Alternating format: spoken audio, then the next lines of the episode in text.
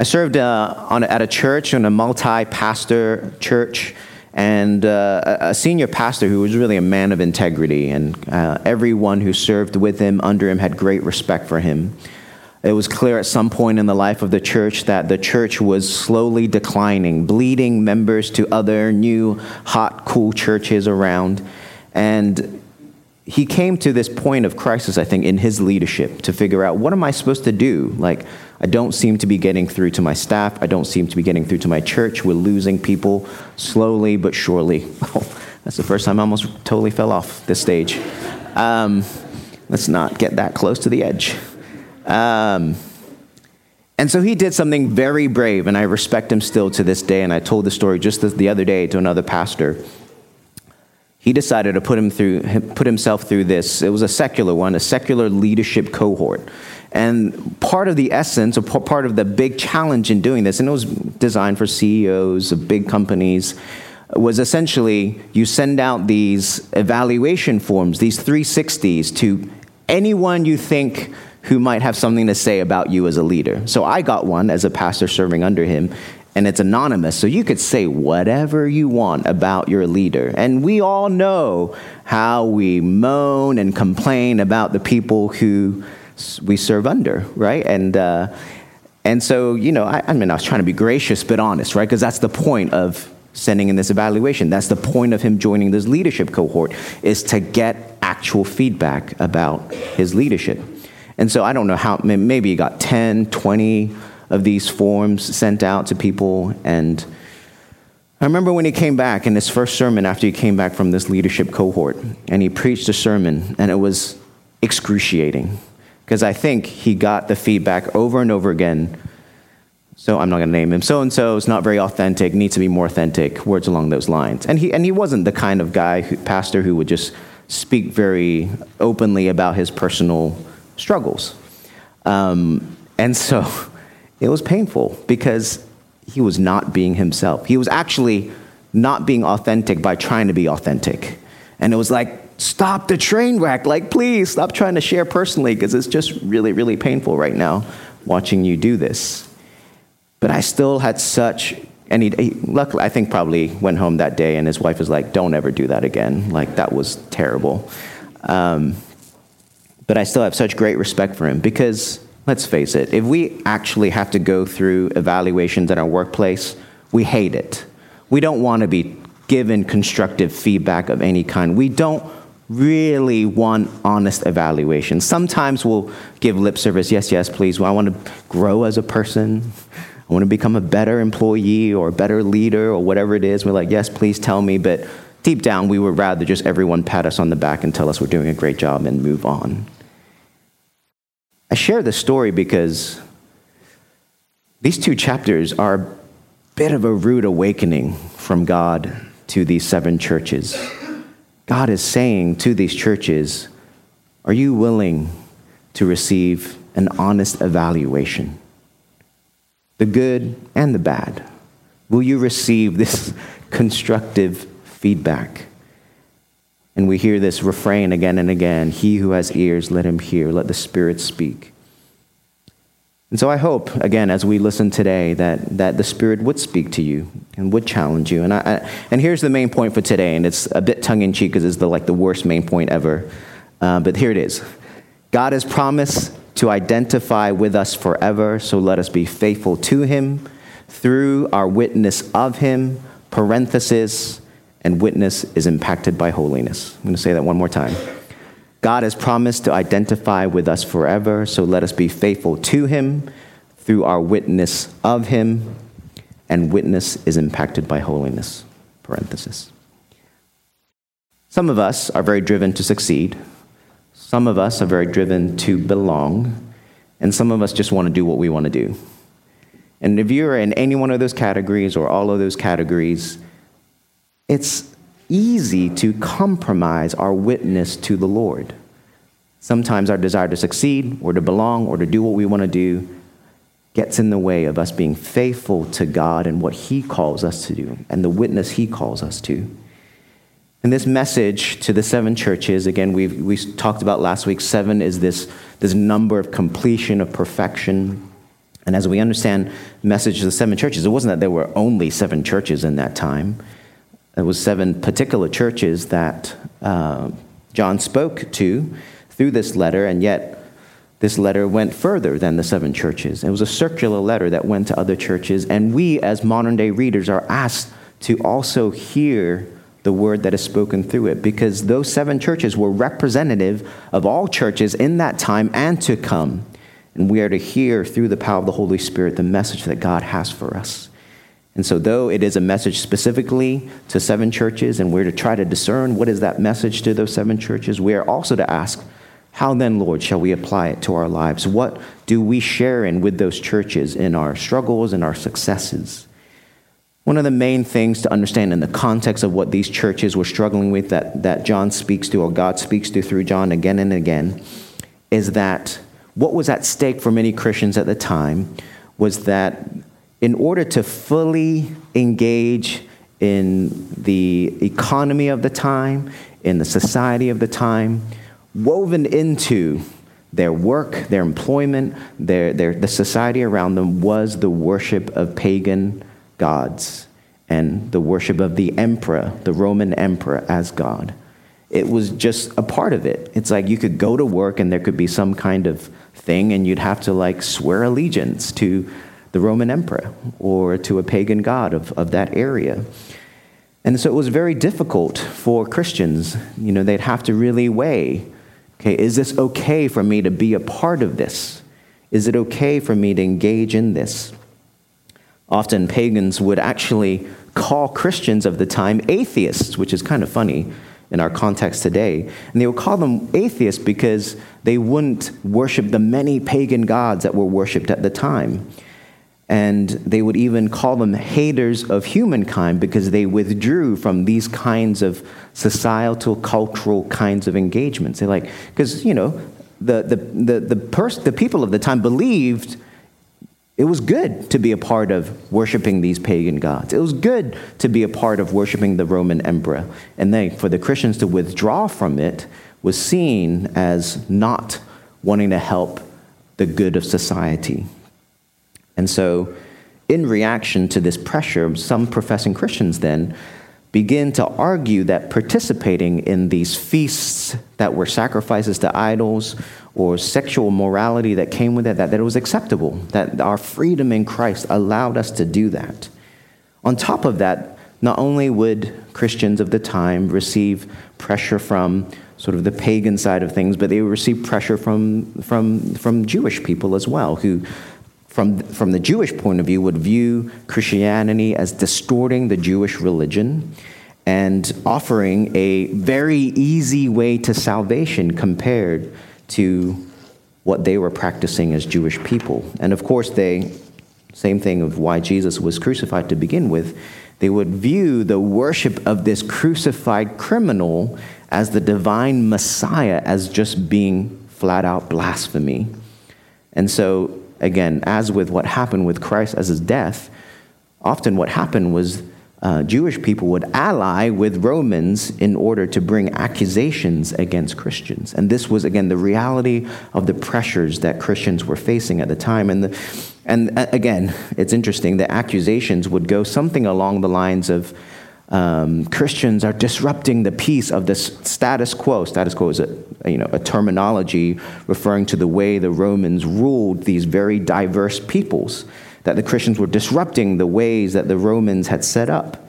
They would accuse um, Christians as not being a Jewish sect, which you know you could argue one way or the other, but the reason why they would make that accusation was the Jewish faith was considered an official religion and therefore okay under the Roman rule. And so then to be not considered a Jewish sect put Christianity out, outside of the bounds of the way the Roman government was ruling and possibly get them into trouble. And then, of course, probably the, the easiest way to accuse was just to say that Christians were not paying homage to Caesar as Lord. And so, again, you could see if the society was such and the possibilities of accusations were such that for, for, for Christians living at the time, economic prosperity, greater social standing was very much tied into engaging with the worship of these pagan idols and the Roman gods and the, and, and the emperor himself as God. Some of these successful accusations would come about because, again, uh, many, many times Christians would be banned from the trade guilds that they were a part of or they were a part of until they were cast out. Or Hebrews 10.34 tells us that uh, people lost property as a, as a result of their faith uh, or they could be in prison, as we know about. Or even in our text today, the encouragement is to be faithful unto death. To be faithful unto death, meaning, implied, capital punishment was on the line for some Christians of the time. And we know, if we know any amount of church history, that there were many Christians martyred for their faith in that time in the life of the church. This was the context of the re- original readers of Revelation, the hearers of Revelation. So I just want to let you digest that for a moment because, okay, that's not quite our context. There can be similarities, but that's not quite our context. And we'll talk a little bit about how do we apply the word spoken to that context, to those churches, to our lives. But let's take a little bit of, uh, try to see the patterns in chapters 2 and 3. Chapters 2 and 3, again, are these seven messages to the seven churches, and we can say it, it's, it's a microcosm of the message that is spoken throughout the book of Revelation.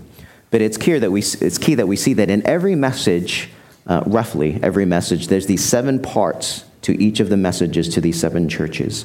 First, there's this command to write to an angel of a church, and then there's a, a description of Christ, a self description of Christ. And it's interesting that every self description of Christ here is applicable to that particular church's situation. Then there's usually a commendation of that particular church's good works. And then there's usually a rebuke. You know, I have this against you. You would have heard it read earlier.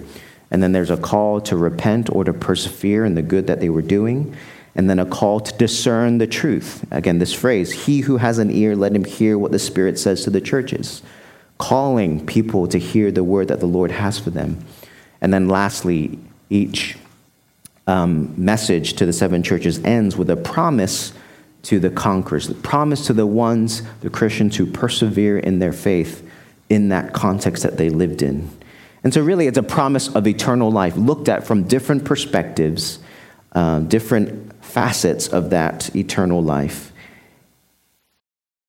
Uh, and note, in case you think of eternal life as an eternal worship service, and either you love that or you hate that, I don't know. Uh, but there's no promise of eternal life being an eternal worship service here. So you may be disappointed or rejoicing, I don't know. But here's the really interesting thing about the structure of these seven churches, the messages to the seven churches, is that the, the seven churches fall into three categories, and it fits this, this um, literary form, what we call chiasm, which I don't really want to describe a chiasm, but let me just point out the things about this chiasm. The first and seven churches have something in, in common in that they are in danger of losing their Christian identity, their identity as a Christian church, and they're being called to repent. Now, it's interesting just to think of this idea like maybe it's common language to you to be called to repent, or maybe it's not. But what does it mean to repent? When or when do we get to the point as a church? I don't know how many churches you've been a part of in your life. When does, when does a church get to the point in the life of this church where it's possible of losing its identity as a Christian church? When do you reach that mark? Right? And is it irreversible? It's not very easy to define the moment when a church has lost its identity as a Christian church. But let's start with this, since this is one of the themes of this, these passages. When a church ceases to consider repenting, I would say it's lost its identity as a Christian church. There's a call to repentance that is a part of the life of a Christian and of a Christian church. So, the first and seventh church, the bookends of these seven churches, are at risk of losing their identity as a Christian church. That's where they're at. The third through fifth churches have degrees of faithfulness to God, yet also are compromising with pagan cultures. So, churches number three, four, and five uh, if you have, oh, I forgot to say this earlier, if you have your Bible, it should be super helpful if you open it up. Then you can just kind of see the big picture of these churches. So, so churches one and seven are the church, the Ephesus church, and the church, uh, the Laodicea church. Churches three, four, and five are Pergamum, Thyatira, and Sardis. So those three churches have again, degrees of faithfulness to God, but also ways in which they're compromising with pagan culture. And they're being exhorted to get rid of those elements of compromise in their life. Churches, uh, the second church and the sixth church in the list are Smyrna and Philadelphia.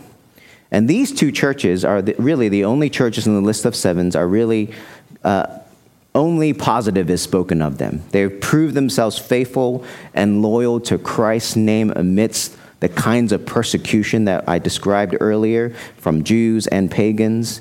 Uh, and even though they're described as poor with little power, they are at the same time encouraged to persevere, to endure with hope of inheritance for God's eternal life and God's promises. Now, just to point those things out right away, you would get the sense that only church 2 and 6 are essentially considered in good standing, and the other five churches are not so much. And that shows that at that time, the, the health of the overall church was really not great. The condition of the health of the, the church of Christ was not great at that time. And that is emphasized by the placement of those churches. You know, the authors of Scripture are very intentional in the way they write. So the bookends of these seven churches are the worst conditions. And then the ones in the middle, three, four, and five, are, yeah, okay, but you know, some good, some bad, mixed in together. And churches two and six, almost forgotten about in the kind of arrangement of things, are the ones that are in, in the best health as churches. And the central statement in these uh, two chapters is chapter 2, 23, where it says, And all the churches will know that I am he who searches mind and heart, and I will give to each of you according to your works. So that word is certainly for those seven churches, but also that word is for us. Are we willing to have an honest evaluation of where we are in our walk with God and our faith in God and our witness for God? Are we willing to ask those difficult questions? It's a sobering passage. Have we in any way sold our soul or sold out uh, Christ for the sake of economic prosperity, for the sake of societal acceptance? We would be fools to think that even, even though our circumstances are not like what they went through, that we do not face similar kinds of dynamics in our society today. I think as we look at and as we think about application to us as the church today in America, in Iowa City, separation of church and state means that we don't have to face the kinds of pressure that these seven churches had to face, where essentially Rome is a religious state, because again, Rome says Caesar is Lord. And if you don't pay homage to Caesar, you're already at odds with the Roman government. And you're going to have to figure out a way to navigate that. Again, separation of church and state means we can say, okay, this is my church life and this is my work life, and I don't have to worry about that as much.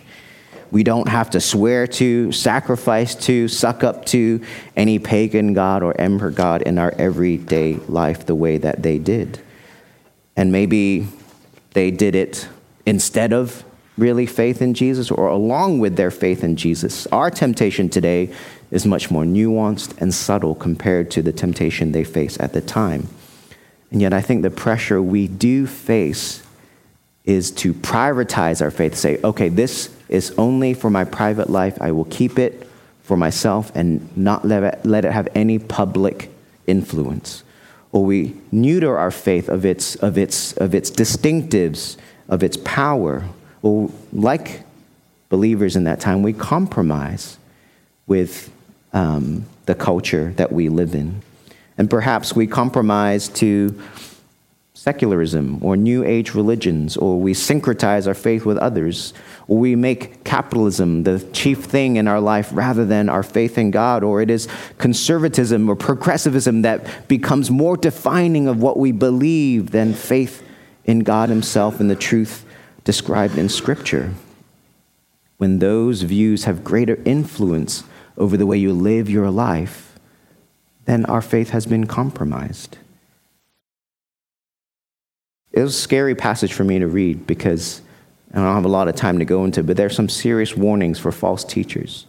And it's easy for preachers to read about false teaching and be like, I'm not one of those people. I'm faithful to the word.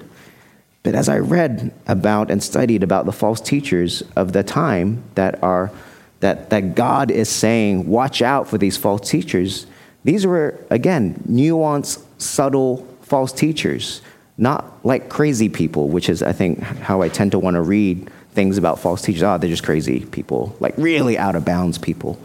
These are people who, teachers who probably were well respected and yet, and genuine, well intentioned, believing what they said to be true, not like the, the crazy uh, prosperity gospel preacher who is maliciously out just to get money.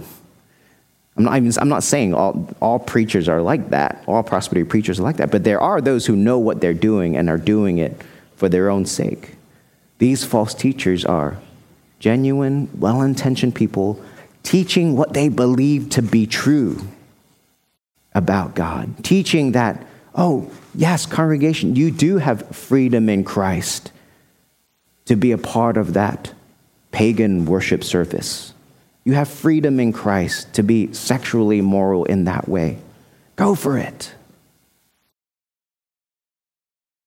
And so I have to ask myself if I'm to be willing to have honest evaluation of myself as a Christian, where have I fallen short? Are there ways in which I've not considered enough what Scripture has taught? And the call is the same for a Christian.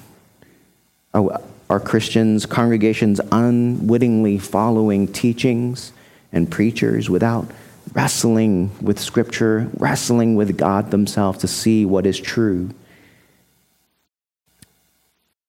And the things they wrestled with, although the context was very different, the issues are not, not so different from what we deal with. We do feel pressure to be prosperous and successful and I think we face temptations, choices, where we are, are asked, if we're willing to be honest, to choose integrity of witness and faith to God versus compromise. Well, we live in a time where we are, as a society, as the church, wrestling with what is the sexual ethic that's being taught? What is the truth of Scripture about it? Who's right? Who's wrong? And we have to wrestle with those issues for ourselves. We have to read scripture for ourselves to say, if I believe a certain thing, whether it's conservative or progressive or whatever it may be, have you read the word for yourself to figure out what you believe, what scripture teaches, so that you yourself can say, This is why I believe it? Not because my favorite blogger wrote a cool article about it, not because my favorite preacher preached a great sermon on it, because you yourself have wrestled with the truth of Scripture. That's the call that we have upon us from this book. And yet,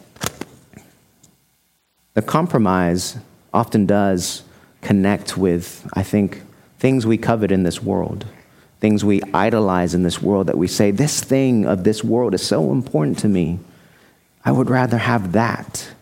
I think that has more power in my life than faith in God, than relationship with God. And so we're called to not compromise, but to witness to God. And yet, the witness that is being talked about here is probably not even what you're thinking in your head right now because you've probably been around church enough that you think you're when i say witness you mean like go out into the street and go find someone and be hey i want to tell you the gospel. Not that necessarily although it can involve that. The witness that was spoken of to these churches was not street preaching, not, hey, share your testimony with your coworker, but again, it could involve that. But it was really about are you living your Christian life distinctly according to the truth of God? Or are you willing to just fudge things and say, oh, yeah, Christ is great, but yeah, go Caesar? What's Caesar in your life where it's easy for you to start fudging your faithfulness to God, therefore, fudging your witness to God, your faithfulness to God? And the witness that probably is emphasized more than anything, at least in this text, and we don't face it, is a witness that leads to persecution, a witness that leads to suffering because of a willingness to stand true to the God that we believe in. That doesn't mean go look for suffering. It doesn't mean go look for persecution. I've been in, involved. I've talked to people in cults. And one of the things that distinguishes people in cults is anytime they're persecuted, it is proof to them that they are on the right path from God. Go find someone in a cult and you'll see this is true.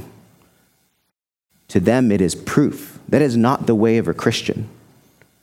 Because then you just go out and be jerks in the name of Jesus, and that's going to go terribly. Right? But if we are to if we are to believe this world really is broken, and we believe living distinctly according to Christ's way is countercultural, then as Jesus says, we should expect that there are consequences to that sometimes. And I think we do live in a time where you can face those kinds of consequences economic consequences, societal acceptance consequences. Oh, you're that weird Christian guy. Ugh. Oh, that means you believe XYZ. Ugh. Right?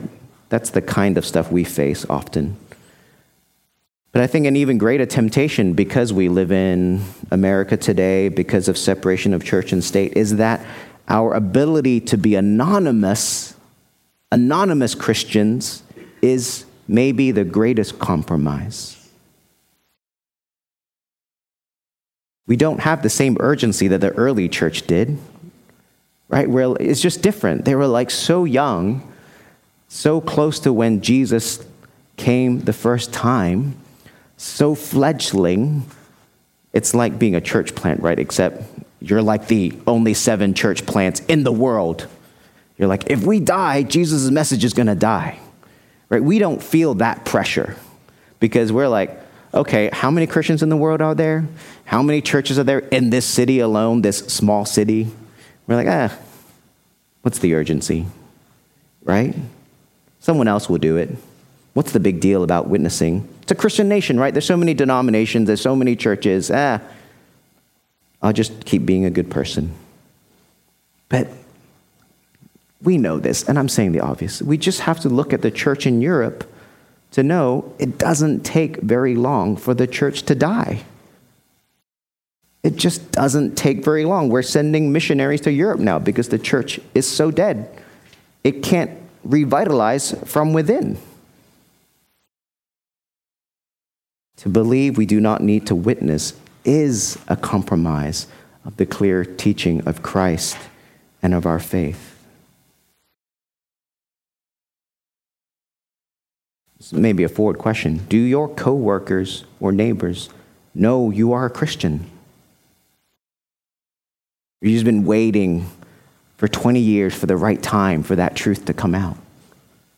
I think I can say this. If you've been waiting 20 years for the right time, I think it's long enough.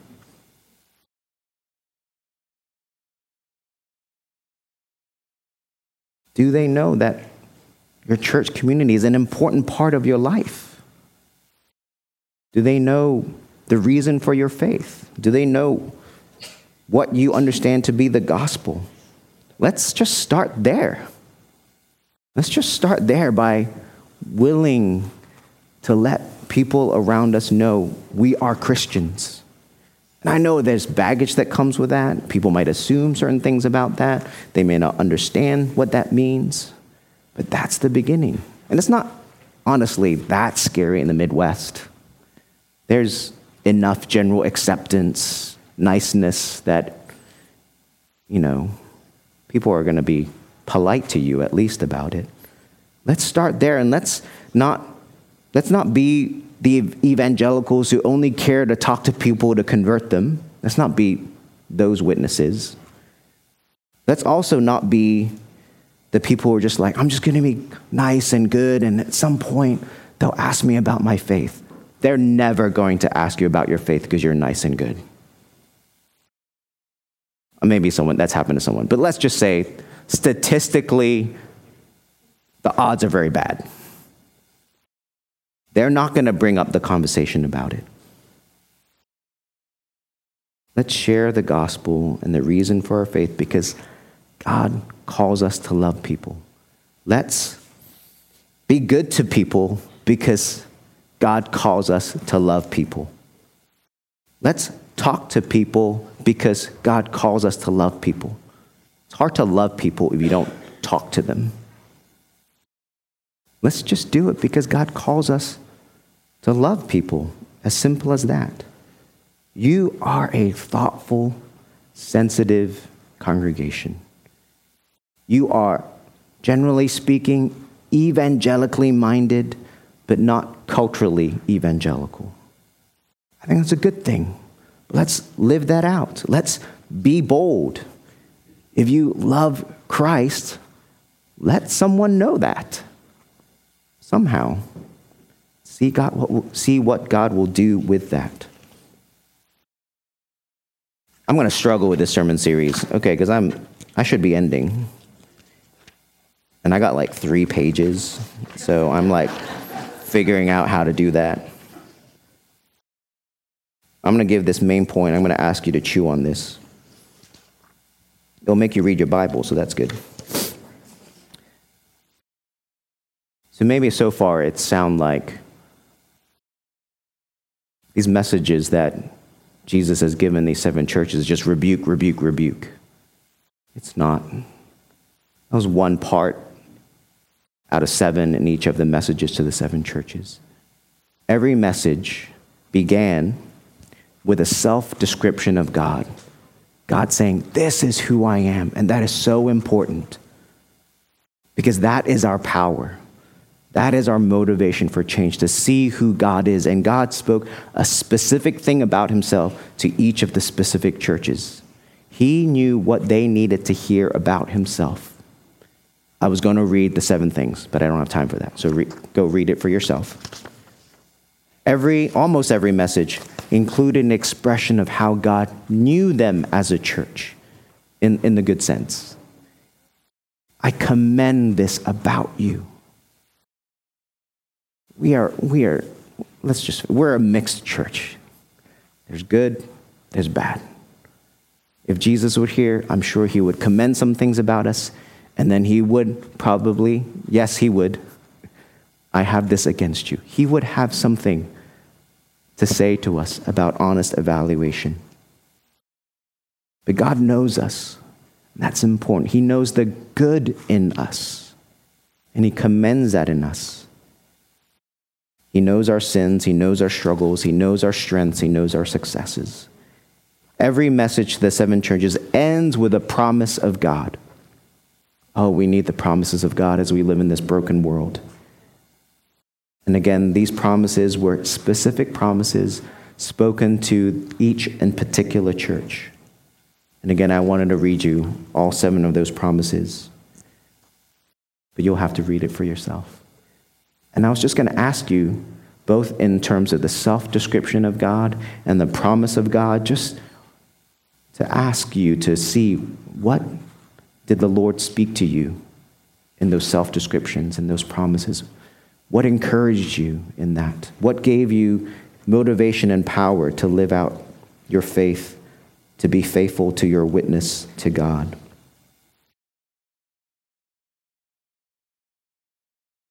I'll end with this word. Verse 20 in chapter 3 says, Behold, I stand at the door and knock. And if anyone hears my voice and opens the door, I will come into him. I will come into him and eat with him, and he with me. This verse, probably you know, has been primarily used in Christianity as a call to convert to Christianity, which is actually not entirely inappropriate, but as you've heard already, the context is Christ speaking to a church, and specifically the church was the Laodicea church who God says, You are lukewarm. You're neither hot nor cold. And he calls them, he says, Here, I'm right at the door. Hear my voice, open the door, and I will come in. It is an invitation to intimacy. Some scholars have said it is like the groom knocking at the door of the bride to come into the bedroom. Or it's an invitation to feast together. It is an invitation to intimacy with God, to be identified with God as God identifies with us. And so, therefore, it's an invitation to us to intimacy with God, to find our identity in God, and to feast with God, and for those things to be the power for our life. And that's founded upon the gospel message, which I didn't even have time to really get into. But here's the beautiful thing is that that last near last verse in chapter 3 points us to this table that we're about to come to. This feast that we do partake in every week to remember what is this gospel that we so believe in? What is this gospel that sets us apart as a people? What is this gospel that gives us life and gives us power to set ourselves apart as distinctive from the rest of the world? To help us to be faithful to God, to witness to God. Come hungry to receive the gospel of our Lord Jesus Christ. Let's pray.